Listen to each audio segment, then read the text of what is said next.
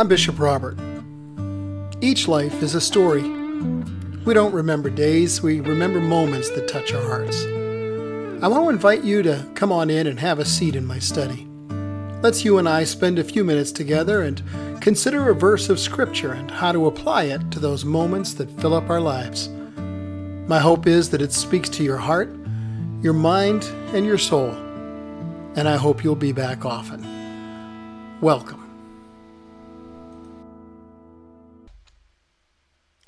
We've all experienced times of hopelessness, all of us. What can you do when the outcome appears final and the loss is devastating? I only know of one answer. Hey, welcome to Mornings with Bishop Robert. Thanks for joining me. I'm really grateful you're here.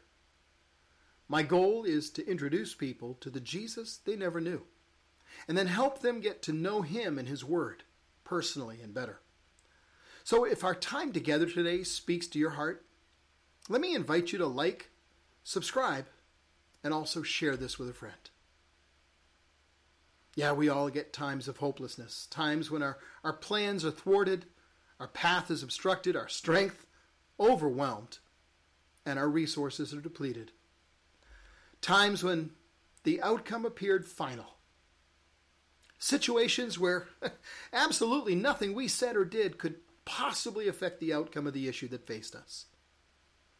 And if we're honest, times when death seemed like the best, if, if not the only solution. The day after, it always looks dark, desperate, irretrievable, unrecoverable, unredeemable. I remember time some years ago when my wife and I were moving a heavy wooden bureau down into the cellar of our home. I was walking backwards down the dozen or so wooden steps, both hands balancing the bureau. My wife was at the top of the steps holding the other end, and we were moving down the steps. I was about halfway down when it happened. My heel somehow caught the edge of the step, and in an instant, I was falling backwards. In my mind's eye, I could clearly see what was coming next. The back of my head was about to smash onto the concrete floor just before a heavy piece of furniture crushed my chest. I was falling backwards. There was nothing I could grab, nor anything I could do. And that's pretty much where the disciples found themselves on the day after. None of the promises Jesus had given them made any sense on the day after.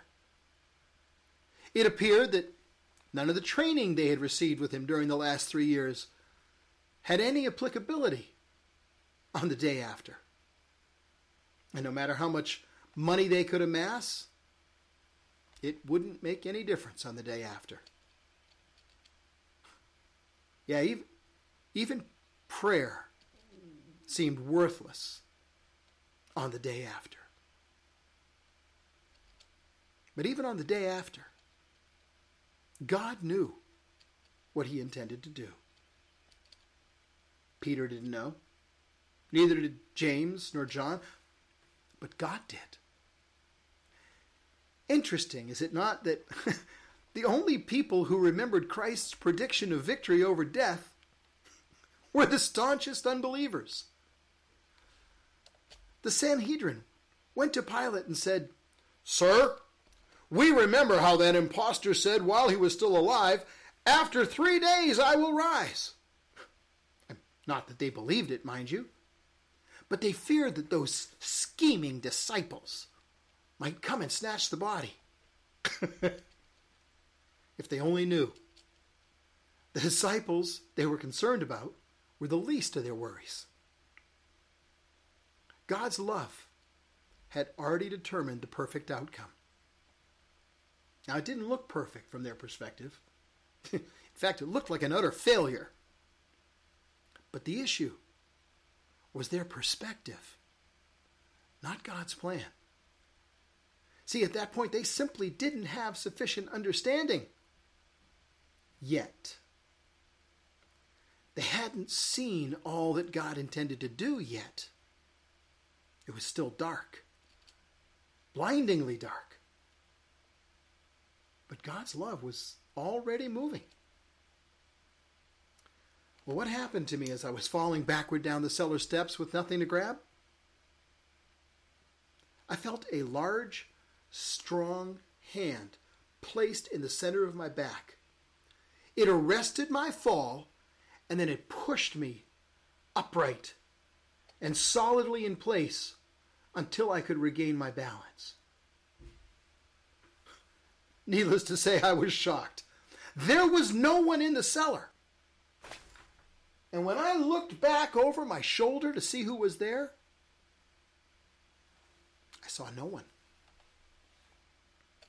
I saw no one because there was no one in the cellar but God.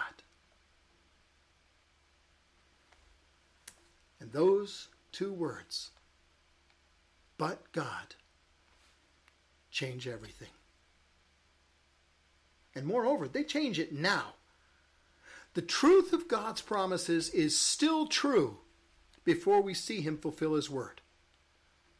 The writer of the book of Hebrews tells us faith is being sure of what we hope for, certain of what we do not yet see. The situations we face may appear dark and hopeless, but God has promised deliverance. From our present perspective, we may not see any possible solution, but God has already worked it out. Like the apostles, we, we simply don't have a sufficient understanding yet. We haven't seen all that God intends to do yet. It's still dark. Blindingly dark. But now, as then, God's love is already moving. Mary Magdalene had the answer. John tells us that while it was still dark, Mary ran to the tomb. Today's verse tells us early on the first day of the week, while it was still dark, Mary Magdalene went to the tomb. She went there to mourn. When she arrived, she found hope. The tomb was empty. Hope draws its strength from faith. The faith that tells us when it's still dark that God has a plan. Hope gives us the faith that insists on trusting God's plan when, when we have no clue what it might be. Hope strengthens our faith and allows us to be sure of what we hope for and certain of what we do not yet see. Hope gives us the faith to say, when I've seen the fullness of God's plan, I'll agree that it was good. Hope lets us run to the tomb while it's still dark. Hope is the hand in our back when we're falling. Hope's the hand that wipes our tears as we're weeping. Hope, strengthened by faith, lets us stand strong in the darkness, trusting in the promises of a loving God. When he seems silent, he loves us still. When it seems utterly dark, He loves us still. And it's what we do in the darkness that defines who we are in the light. Where's hope? Well, hope, strengthened by faith, is found in the love of God that's higher and wider and longer and deeper than you or I can ever imagine.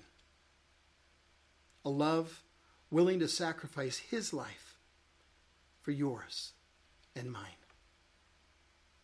Mary thought that her hope was dead and gone. She thought hope was lying in the tomb. But he wasn't there. Hope lives.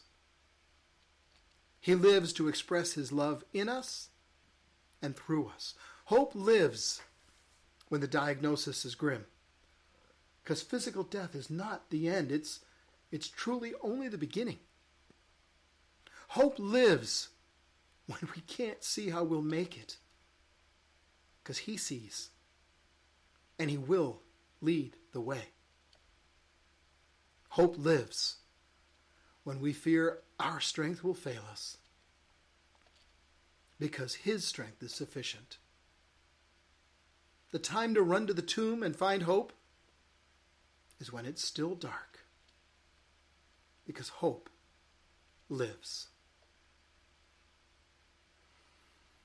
We're out of time again. Before you run off, can I ask you to help me introduce people to the Jesus they never knew? And then help them get to know Him and His Word personally and better? Please like this video. Truly does help more people see it. Then click follow or subscribe so you and I can get together every day. If you click the link in the description, I'll send you a free copy of my book, Count to One. Drop it right in your inbox for you. Hey, and one more thing. Share this with a friend, would you? Because as you do, you're part of the team, touching hearts all over the world with the love of Jesus. Thank you for helping.